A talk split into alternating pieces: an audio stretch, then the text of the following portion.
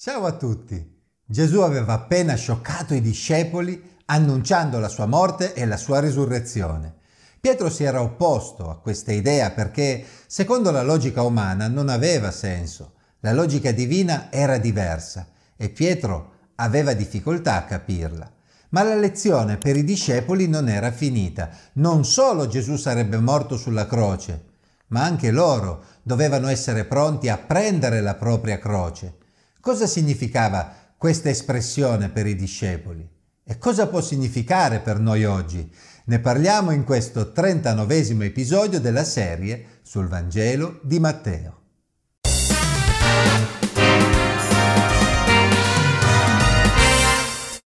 Allora Gesù disse ai suoi discepoli, se uno vuol venire dietro a me, rinunci a se stesso, prenda la sua croce e mi segua, perché chi vorrà salvare la sua vita la perderà, ma chi avrà perduto la sua vita per amor mio la troverà. Matteo 16 versetti 24 e 25. Gesù aveva già parlato di questo tema nel capitolo 10, dove aveva avvertito i discepoli circa l'opposizione che avrebbero trovato nella società e addirittura nella propria famiglia. In Matteo 10, 38-39 Gesù aveva affermato, chi non prende la sua croce e non viene dietro a me non è degno di me. Chi avrà trovato la sua vita la perderà e chi avrà perduto la sua vita per causa mia la troverà. Come avevamo già detto in quell'occasione, Gesù sta parlando di un argomento piuttosto serio. Parlare di croce a quel tempo equivaleva a parlare di morte. Dire a qualcuno di prepararsi a portare la croce equivaleva a dire di prepararsi a morire.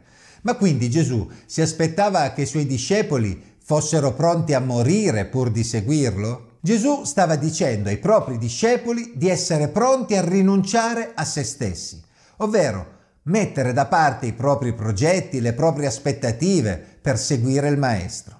Sostanzialmente chi voleva essere suo discepolo doveva essere pronto a considerare la volontà del Maestro come più importante della propria. Significava quindi essere pronti a seguirlo accettando le conseguenze di tale scelta. Seguire Gesù poteva significare essere disprezzati dai propri parenti, dai propri concittadini, ma poteva anche significare persecuzione, prigione e in alcuni casi poteva costare in effetti la vita stessa. Era quindi appropriato che Gesù utilizzasse l'espressione portare la croce. I cristiani, ieri come oggi, sono disposti ad accettare anche la persecuzione pur di non rinnegare Gesù. Questa abnegazione agli occhi degli altri potrebbe sembrare una vita sprecata. Chi te lo fa fare ad essere pronto anche a perdere la vita pur di seguire Gesù? Eppure le testimonianze che ci pervengono ogni giorno da diverse parti del mondo ci confermano che tanti cristiani hanno preso sul serio le parole di Gesù e non si tirano indietro di fronte a chi li vuole costringere a rinnegare ciò in cui credono.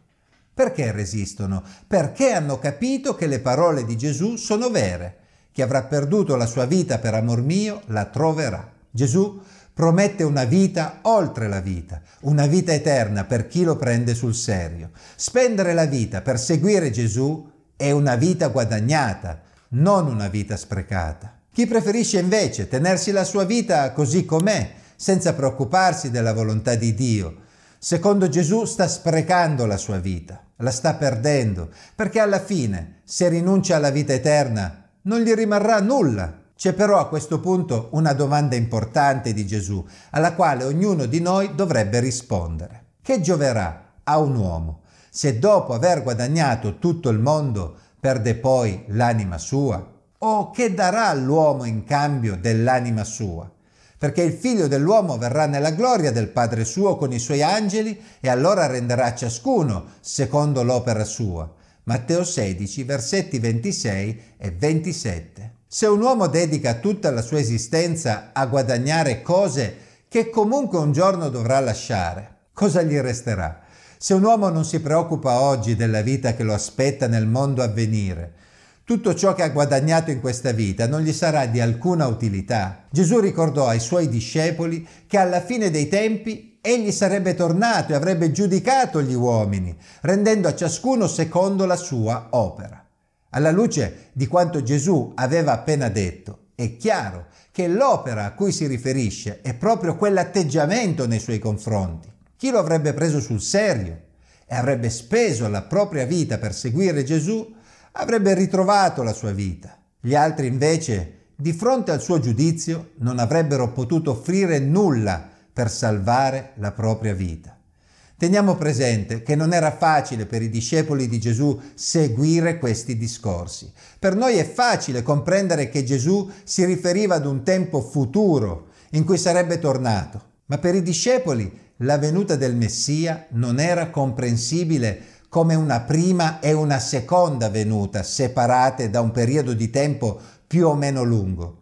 Non dimentichiamo che non avevano ancora digerito bene le parole di Gesù relative alla sua morte e alla sua risurrezione. Se Gesù era il Messia, essi si aspettavano quindi la manifestazione del regno di Dio in quel tempo. E con le sue parole Gesù in qualche modo confermò che non avevano tutti i torti. In verità vi dico che alcuni di coloro che sono qui presenti non gusteranno la morte finché non abbiano visto il figlio dell'uomo venire nel suo regno. Matteo capitolo 16, versetto 28. Alla luce del ragionamento appena fatto, sarebbe facile per noi pensare che Gesù si stesse riferendo alla sua seconda venuta. Ma come ho appena spiegato, i discepoli in quel momento non sapevano nulla di una sua seconda venuta. Per loro le parole di Gesù erano inequivocabili. Egli avrebbe stabilito il suo regno entro quella generazione. Ma lo ha fatto davvero o ha raccontato una bugia? Il regno di Dio è già cominciato nel primo secolo o è un qualcosa che ci aspetta nel futuro? Diciamo che c'è una dimensione presente ed una dimensione futura del regno, come i teologi ci spiegano. In un certo senso il regno di Dio si stava già manifestando con la prima venuta di Gesù. D'altra parte, anche in altre occasioni Gesù lo aveva confermato. Ad esempio, in Luca 17, versetti 20 e 21 leggiamo così. Interrogato dai farisei sul quando verrebbe il regno di Dio, rispose loro. Il regno di Dio non viene in modo da attirare gli sguardi, né si dirà eccolo qui o eccolo là, perché ecco, il regno di Dio è in mezzo a voi. Dal momento in cui Gesù è venuto nel primo secolo Egli ha inaugurato il suo regno. Dopo la sua morte e la sua risurrezione, quel regno sta crescendo oggi attraverso i suoi discepoli, la sua Chiesa. Ricordate quando Gesù, in Matteo capitolo 13, versetti 31 e 32, aveva paragonato il regno di Dio ad un granel di senape, che dopo essere stato seminato cresce fino a diventare un albero sul quale vanno gli uccelli a ripararsi?